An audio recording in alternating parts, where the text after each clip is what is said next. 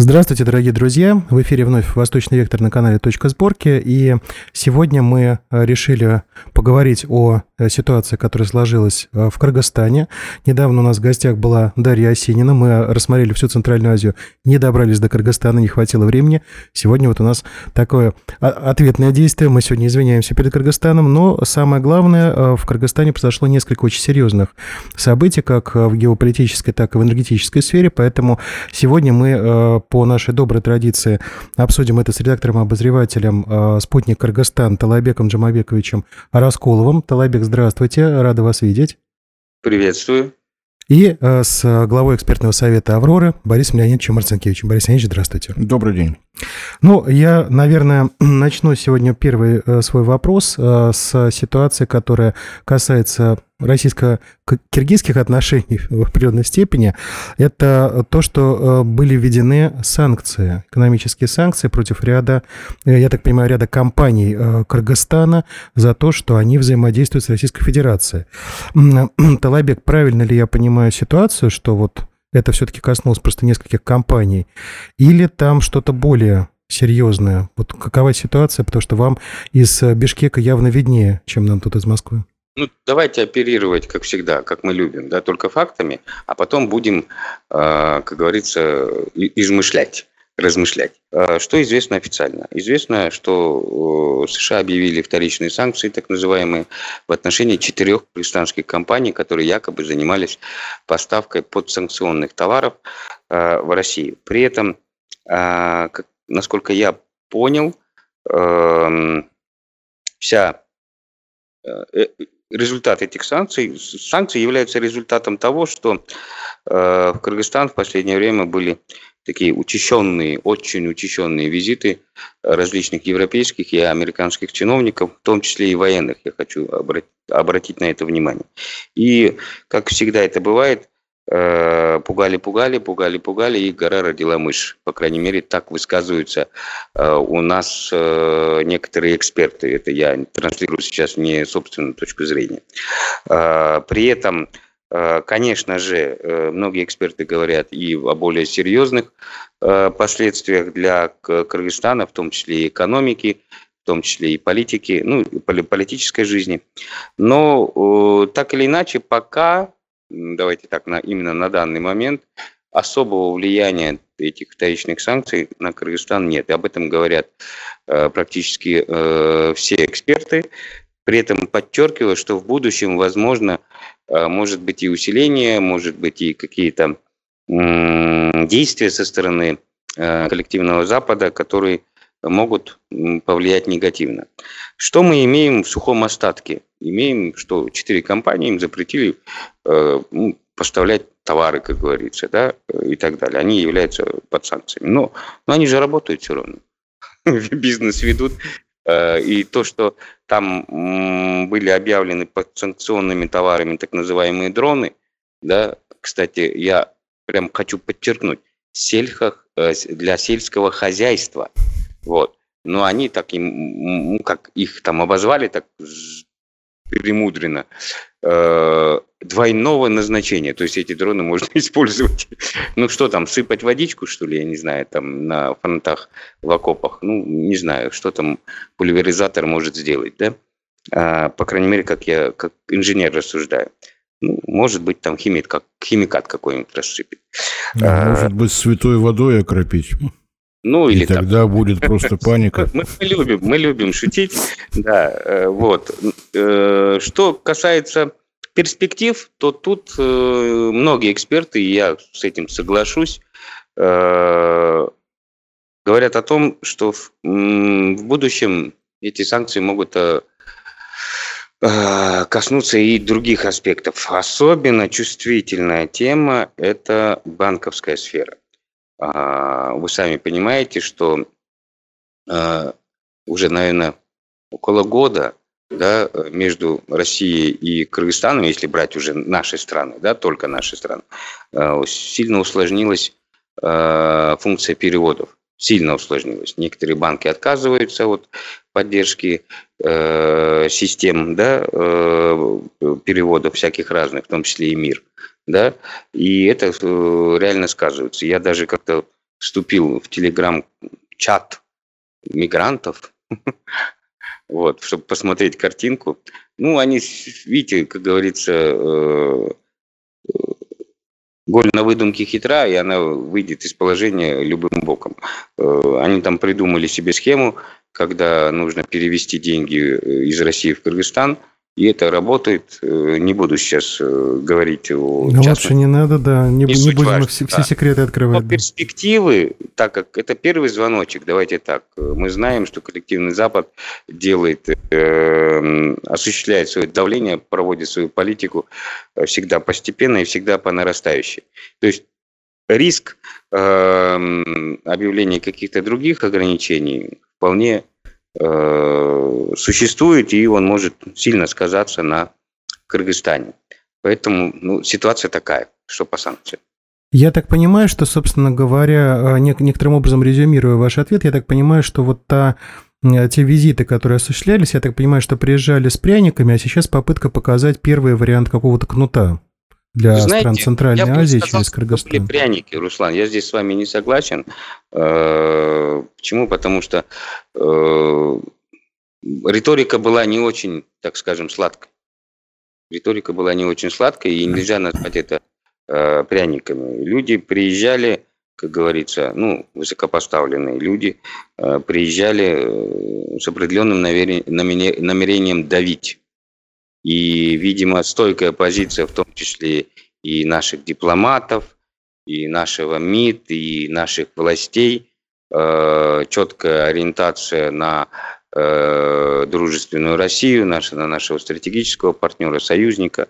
Вот. Э, ну, естественно, многовекторность никто не отменял. Это в нынешнем мире очень полезный инструмент. Но так или иначе, видимо, э, на Западе считают по-другому. Ну, я поясню сразу свою позицию. Под пряником имелось в виду, что многократно заявлялось американским руководством, что мы вот предлагаем такие формы взаимодействия, такие формы инвестиций и так далее, и так далее. Понятное дело, что я помню наш разговор с вашим коллегой из э, Узбекистана, Бахтер Исмоловичем Эргашевым, когда он рассказал, что приехал вот такой американский, значит, э, чиновник американского МИДа, американского Госдепа и привез э, инвестиции аж на, по-моему, 13 миллионов долларов, что для Узбекистана, как вы понимаете, это капля в море.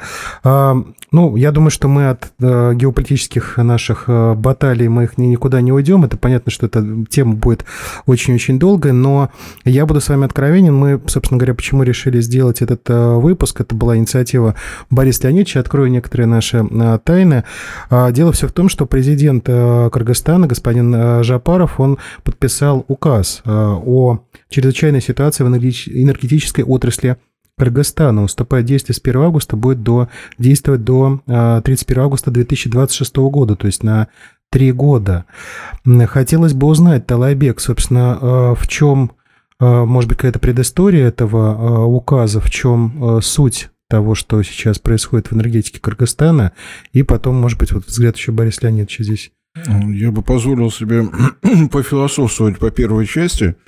Ну, вот э, громогласное заявление о начале санкций и прочее, прочее, и одновременно чуть позже, по-моему, э, Иссыкуль 2023, экономический форум, и, э, на мой взгляд, я так не могу сказать, что тщательно следил, но инвестиционные контракты на 4 миллиарда долларов, но это не очень похоже на то, что Кыргызстан испугался санкций. А также, а также те инвесторы, которые на это идут, тоже, видимо, как-то забыли испугаться, или им еще не звонили, что они должны бояться чего-то.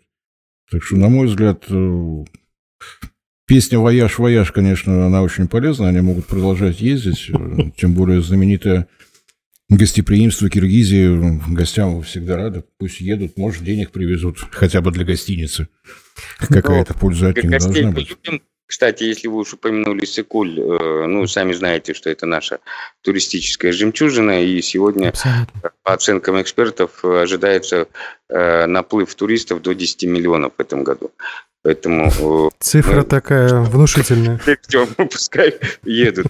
Ну, кто ковришки привезет, кто там еще что-то. Ну, давайте уже будем по факту, как говорится, по, меру, по мере поступления э, товаров будем рассуждать.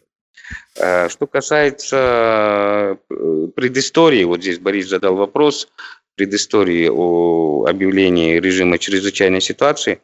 Э, вопрос действительно, э, так скажем, архиважный, я вспомню это слово, да, э, как наш дедушка Ленин говорил. И вот почему. Дело в том, что, ну, все мы прекрасно знаем, климат на планете Земля меняется. И меняется в сторону потепления. Да? Вот. Хотя это, э, по оценке многих экспертов, экспертов э, является, ну, так скажем, преддверием большого похолодания.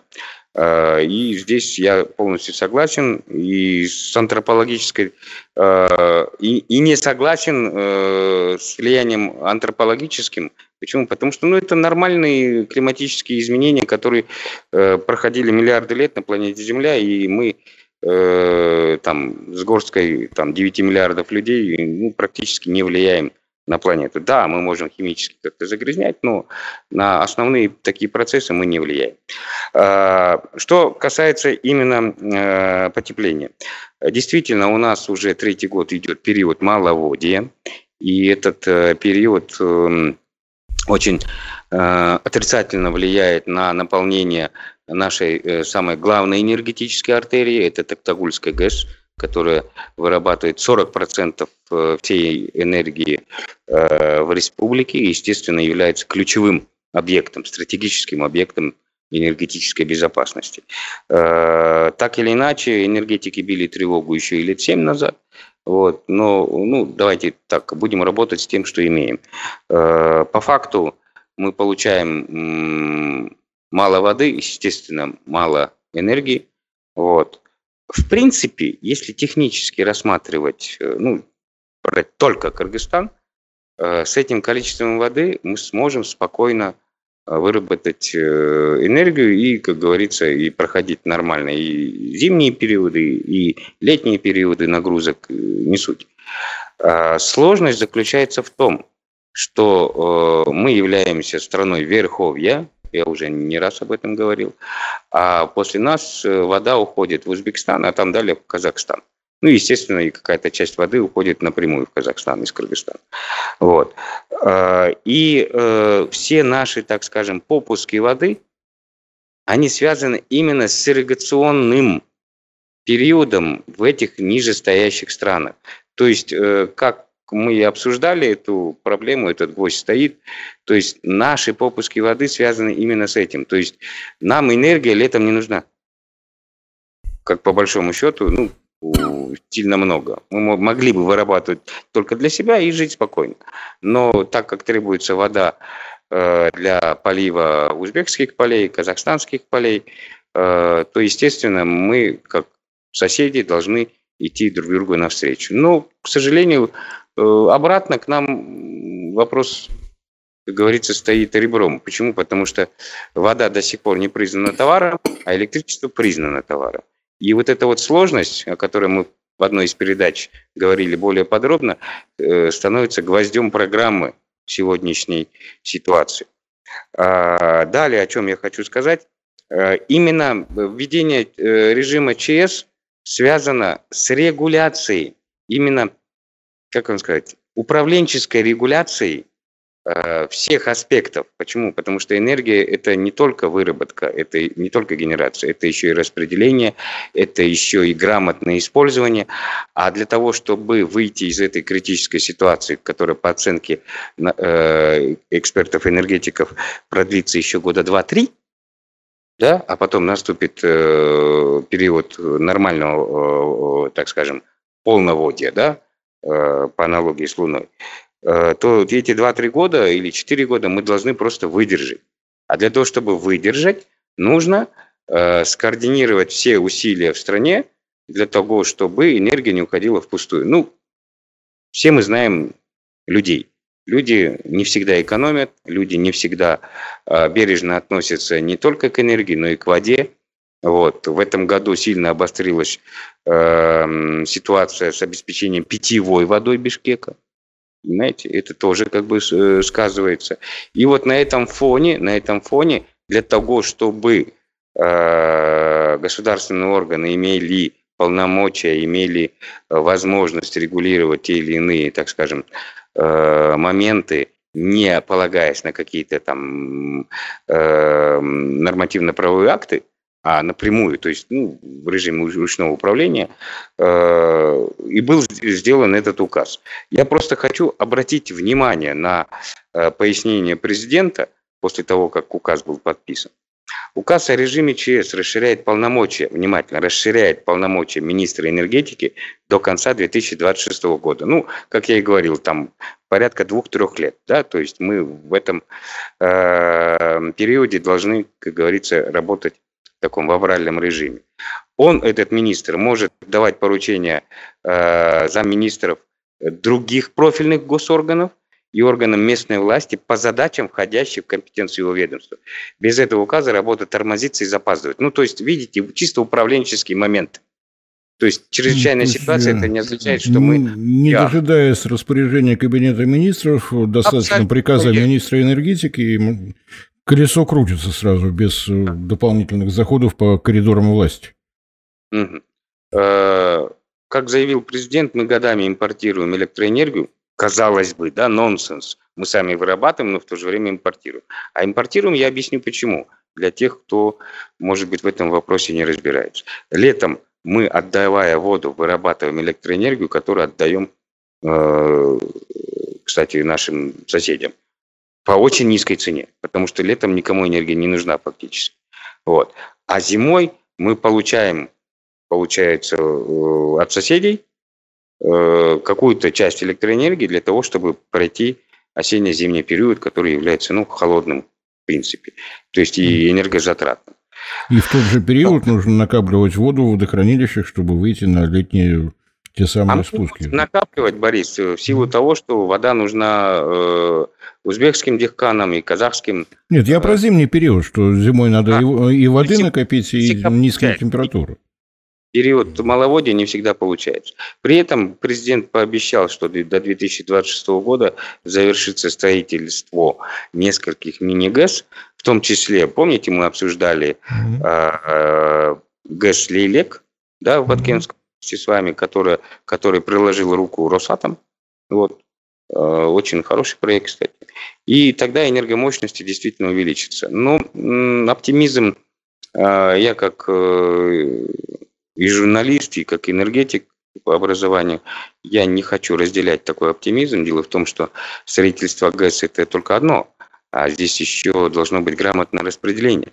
Весь, как говорится, гвоздь э, ситуации в чем? Точнее, вот закрученный вот этот узел, да, в том, что у нас реально нету грамотного распределения электроэнергии. То есть э, и есть многие потери, начиная от э, электрических сетей, которые распределяют энергию. Там очень большой процент потерь в силу устарелости многих, ну, просто тупо, если брать провод старый, изоляторы старые. Конечно, энергетики делают э, э, работу, они меняют изоляторы на какие, ну, по каким-то возможностям, меняют провода, но это, это тысячи, тысячи и сотни тысяч километров да, э, провода, поэтому не всегда везде успевают. И для того, чтобы благополучно пройти осенне-зимний период, э, в, в согласии с этим э, режимом чрезвычайной ситуации, власти имеют право на регуляцию, то есть, ну, так мягко сказано, на регуляцию, а по сути какое-то временное отключение электроэнергии а, по нескольким, ну, точнее, по регионам, в зависимости от нагрузок. И вот я сейчас процитирую министра, а, так, вот процитирую. Возможно, будут регулировочные мероприятия в тех районах, где будет чрезмерная нагрузка на энергосети. Так как у нас энергосети, я уже объяснил, не все хорошие, поэтому без проведения этих мероприятий какая-то улица может остаться без света вообще, в силу того, что, может быть, э, выйдет из строя трансформатор, или, ну, у нас часто взрываются они. Вот.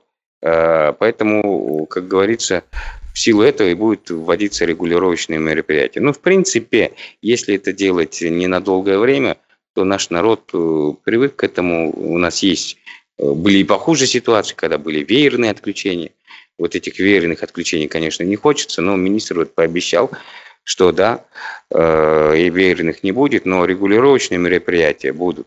При этом э, в зимний период ожидается импорт электричества из Туркменистана через сети Узбекистана, да, я хочу здесь на этом заострить внимание, и России через сети Казахстана. Э, почему я заострю на этом? Помните, мы все-таки говорили, что инфраструктура это еще жива проекта ГОРЛО, да, и мы так или иначе, я думаю, должны прийти к мнению и к реализации э, того вкусного в энергетическом, да и в экономическом плане э, проекта единой сети. Пускай будет с разными тарифами, пускай будет с разной генерацией, но все-таки к этому надо приходить. Это уже, как говорится, не только веление времени, но, видите, уже э, веление реальности. Талбек, у меня вот э, такое предложение. Давайте попробуем в народную дипломатию поиграть. Давай. У нас э, в наступающем августе ожидается э, визит на точку сборки председателя правления системного оператора России, это Центральное диспетчерское управление. То, что вы проходите сейчас, в России уже было. То есть мы все-таки много лет жили вместе, и проблемы нажили одинаковые. То есть да, абсолютно. Тяжелая ситуация с распределительными сетями, она решалась всегда э, изначально э, с аналитической работы э, системного оператора. То есть он приходил, его специалисты приходили для того, чтобы оценить, на что сети способны, какие нужно менять прямо сейчас, что делать с подстанциями и так далее, и так далее. И, и только после этого, уже получив, так сказать, техническое задание, в, в бой шли Россети появлялся график, что, что в каком порядке нужно делать и так далее, и так далее. Борис, На самом я... деле, подобного рода работы в России еще не закончены, потому что сейчас системный оператор получает полномочия на работу и с Дальним Востоком, и с нашими изолированными районами, Магаданская область, Камчатка, Чукотка. То есть, по идее, они вот такую работу могут выполнять, наверное, уже в конвейерном режиме раз за разом, приходя в новые и новые места. Может быть, действительно есть резон обменяться опытом. Я уверен, что и э, ваше распределительно-диспетчерское управление не откажется от такого сотрудничества. Может быть, попробуем вывести на разговор? Вдруг получится. Я думаю, идея очень хорошая, причем э, на самом деле, почему? Ди- все проблемы, мы должны привыкать, что все проблемы решаются только в диалоге. И если будет диалог, по крайней мере, если мы дадим просто начало этому диалогу, то почему бы и нет. При этом я прекрасно понимаю проблематику э, в энергетике в России. Вот, вы только что упомянули, э, так скажем, замкнутые районы, да? Вот, Изолированные, но... их так изящно называют, изолированные. Вот да. вот. Э, это, это, кстати, тоже очень большая проблема, э, когда э, в самой большой стране самой богатой стране э, в области энергетики люди сидят без света или тепла. Это нонсенс. И э, иногда такое бывает в силу, в силу тех же проблем, которые ровно и в Кыргызстане. Это и старые сети, это и неграмотное управление распределения энергии, это и, опять-таки, э, нету единой системы, э, которая, которой нет того графика, которым работал Гуэрло по часовым поясам, да, и это, конечно, все сказывается, и, соответственно, а там есть у вас еще и прокладки в виде распределительных компаний, да, как и у нас, в принципе, схема-то, она рабочая, одна для всех.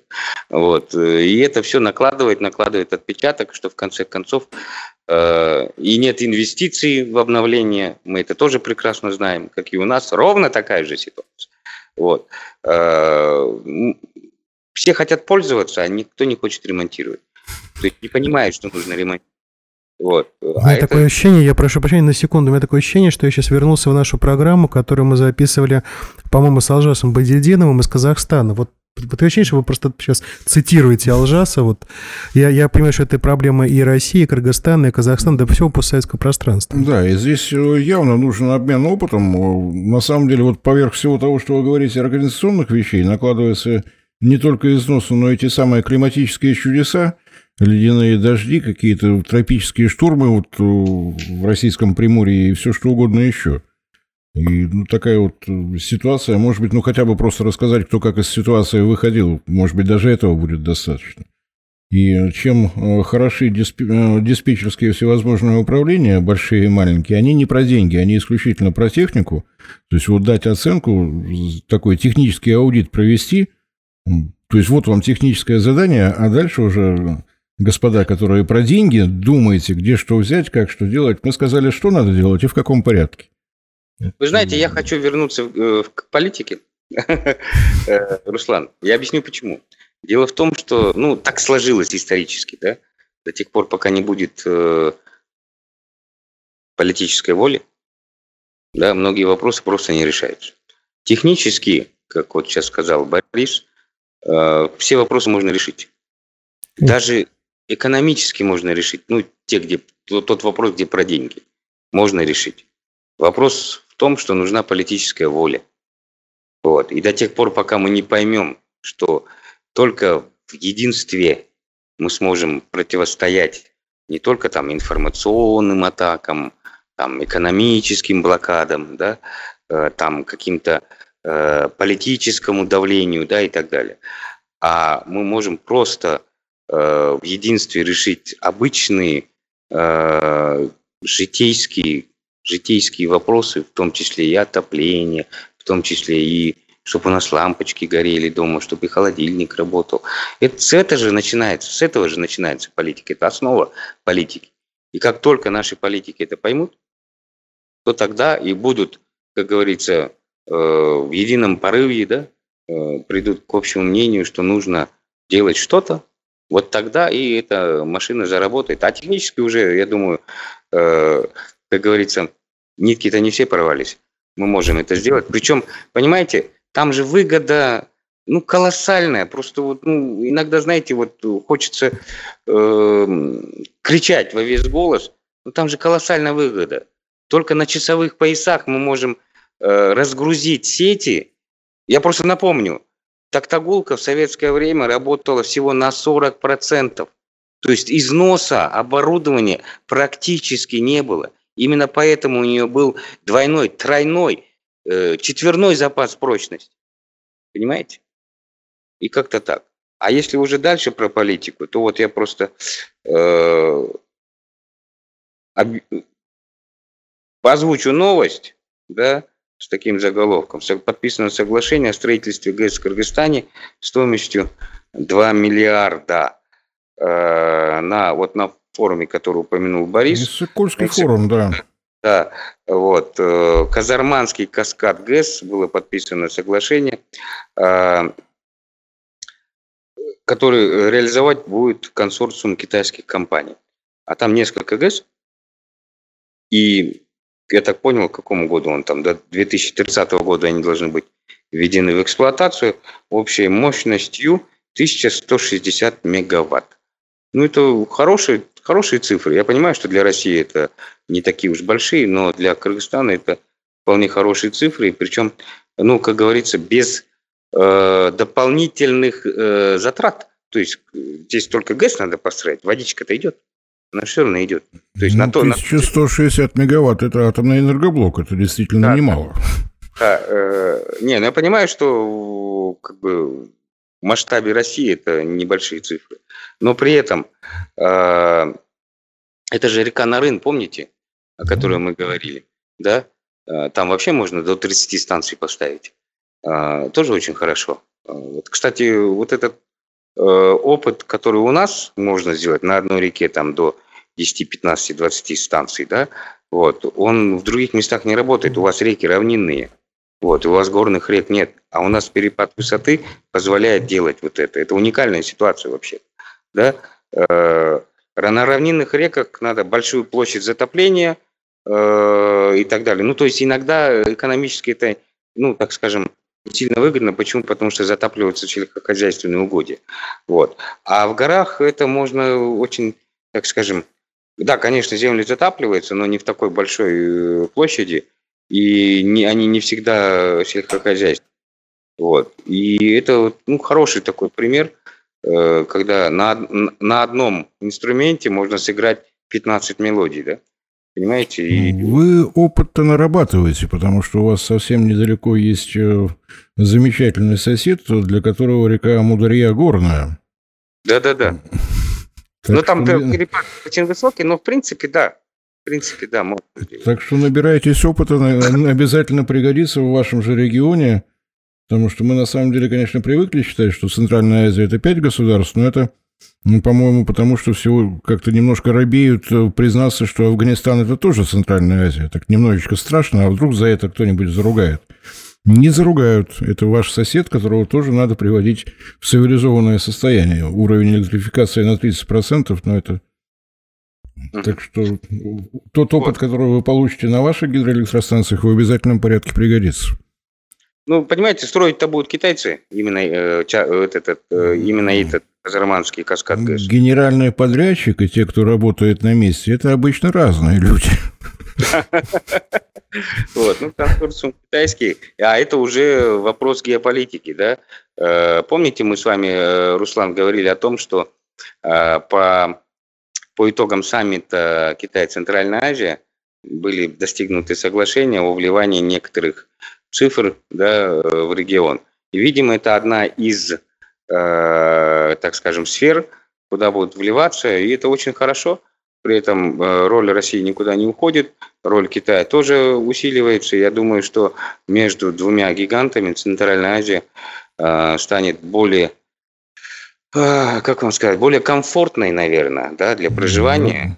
Разумеется, речь идет об электроэнергетике, она все-таки основа и развития да. всей экономики, уровня жизни, и всего-всего, 21 век. А если комфортно, то значит и безопасно. А это очень важный вопрос э, с формата геополитики. Ну, здесь говоря о геополитике, конечно, э, я могу сказать только одно время покажет. Потому что есть ощущение, что в ближайшие несколько лет на, может быть, и для Центральной Азии очень много э, вызовов, очень много вопросов. Потому что работа ведется очень-очень серьезная, работа ведется очень напряженная, кропотливая, вдумчивая. И не всегда эта работа, скажем так, направлена на благо тех стран и народов, которые располагаются в Центральной Азии. Я так очень иносказательно сейчас говорю. Почему? Потому что не всю информацию, которая ко мне, например, поступает, я могу ее, вот что называется, верифицировать с бумагами. Но те действия, которые сегодня предпринимаются э, нашими западными контрагентами в отношении региона, те планы, которые, по крайней мере, вырабатываются, они, конечно, не, не такие вот конструктивные, как те, о которых мы говорим, например, на этой программе, обсуждая российско-киргизское сотрудничество или китайско-киргизское сотрудничество. И оно действительно очень позитивное. Я здесь единственное сделал бы маленький такой подвесил риторический вопрос, что вот форум вся не прошел, и мы видим уже первые результаты, что называется, на Земле. У нас тоже много проходило форумов. Ну, как бы, а вот здесь вот вопрос я подвешиваю так аккуратненько. Вот, потому что действительно России надо в этом регионе быть намного более активной, намного более, э, что называется, такой э, прогрессивной. Нам нужно приходить туда и очень серьезно работать со, со странами, такими как Кыргызстан, в том числе Таджикистан, Узбекистан, Казахстан. Это э, наша э, задача должна быть, потому что это огромный регион, это регион близкий для России. Мы там столетиями жили бок о бок, мы больше 150 лет жили вообще в одном государстве, мы понимаем друг друга, мы ментально понимаем друг друга. Вот, но здесь, к сожалению, есть вот такая вот очень серьезная работа по тому, чтобы не внести внутри Центральной Азии определенный раскол и, конечно же, добиваться определенных действий, направленных на то, чтобы вот эти связи, о которых вы говорили сейчас, Талайбек, они действительно очень важные. Связи стран Центральной Азии с Китаем с одной стороны, с Россией с другой стороны, образование некого квадрата такого э, евразийского.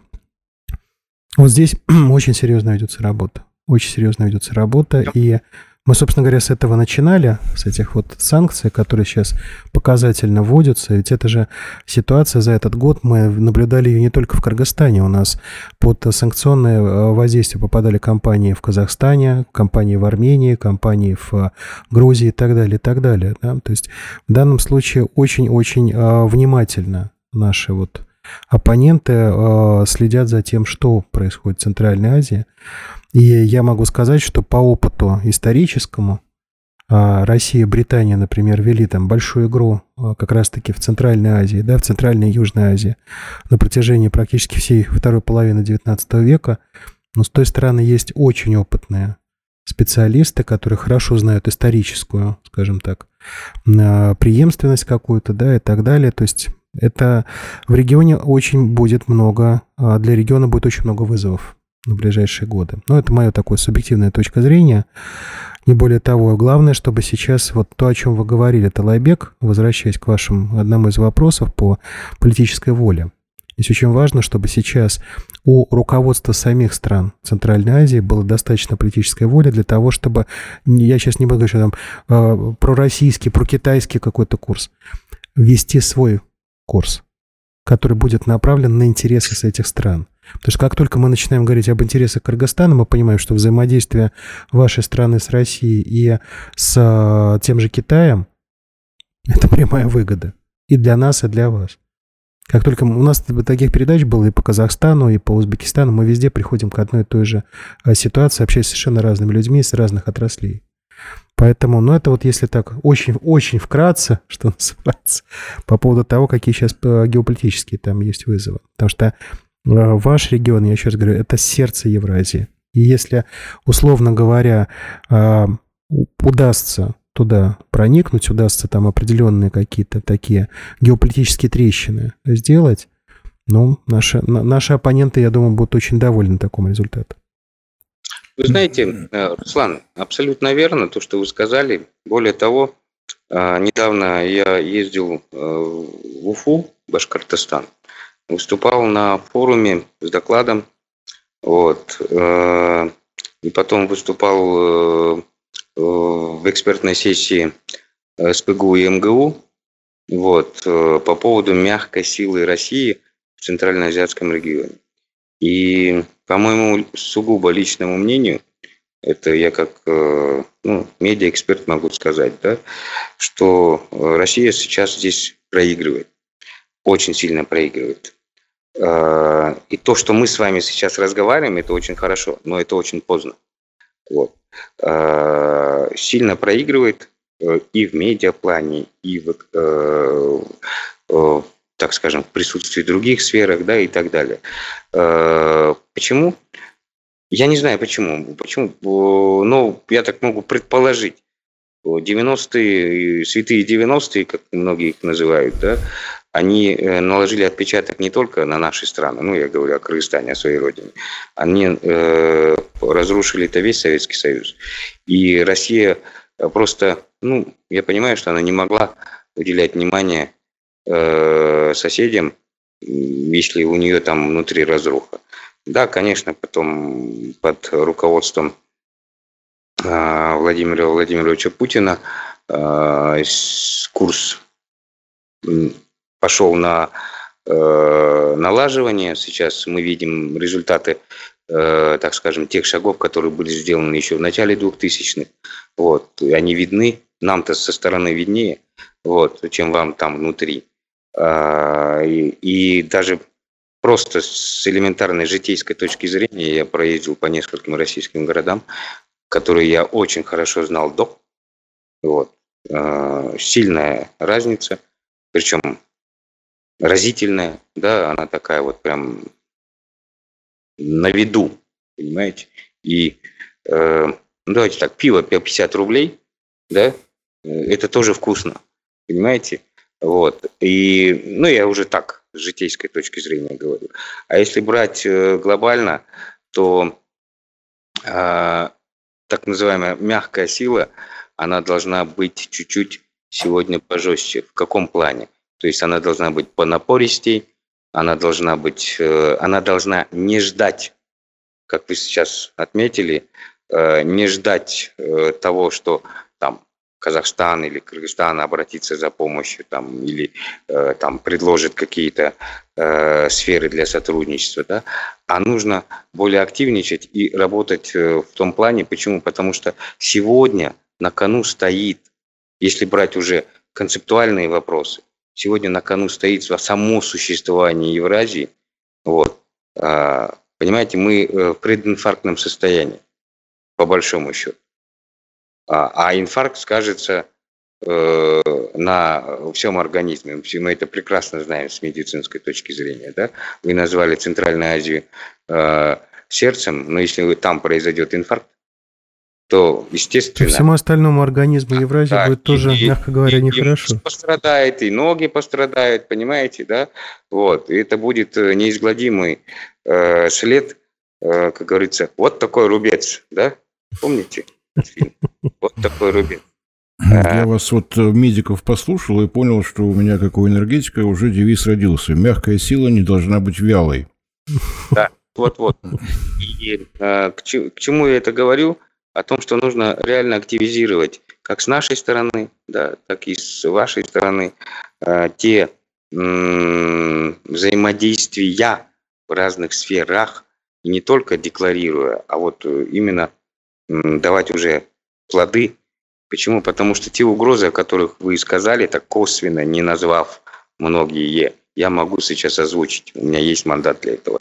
Вот, я как, журнал, как журналист могу, как говорится, э, озвучивать. А эти угрозы, они очень простые. Вот. Это рост национализма э, по украинскому сценарию, элементарно.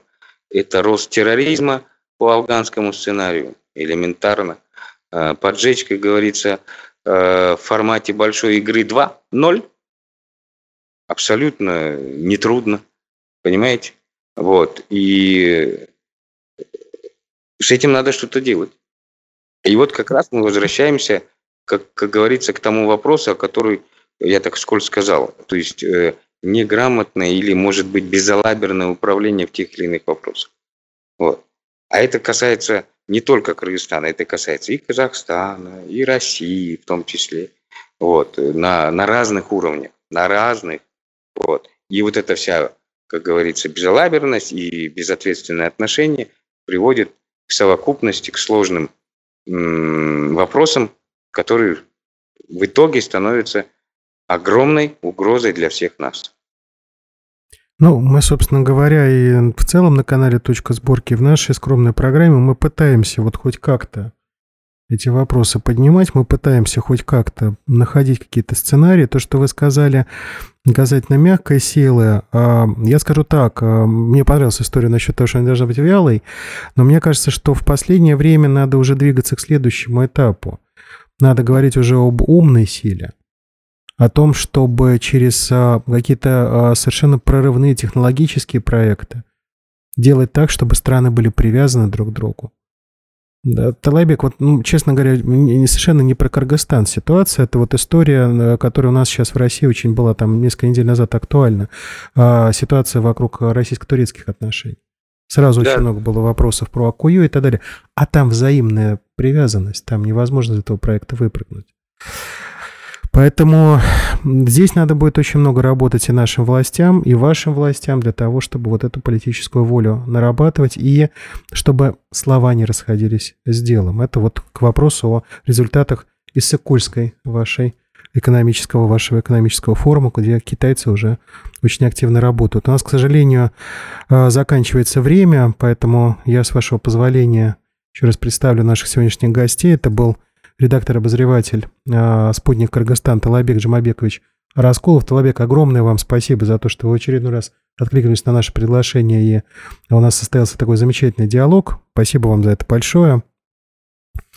И, конечно же, глава экспертного совета «Аврора» Борис Леонидович Марцинкевич – который сегодня, как всегда, мы ушли в политику, не дали нормально поговорить про энергетику, но я думаю, что мы по Кыргызстану не, ну, не последний зато раз. я из первых рук получил информацию, что означает чрезвычайная ситуация, то есть никаких пожаров, взрывов, просто более режим перехода на более оперативную работу, и он действительно необходим. Ситуация такая, какая есть, реагировать на нее надо адекватно. По-моему, вот эта адекватная реакция добавить полномочия Министерства энергетики с тем, чтобы все-таки вот такие узкие места проходить было проще. Так что я смотрю на все это с оптимизмом и подозреваю, что у нас, наверное, с Русланом могут возникнуть вопросы к замечательной организации, которая называется Евразиатская экономическая комиссия. Расположена она в Москве. Мы попробуем найти точный адрес и поспрашивать о многом. Так что, Талбек, если нам это удастся, ссылку на, на, на наши передачи мы вам обязательно передадим.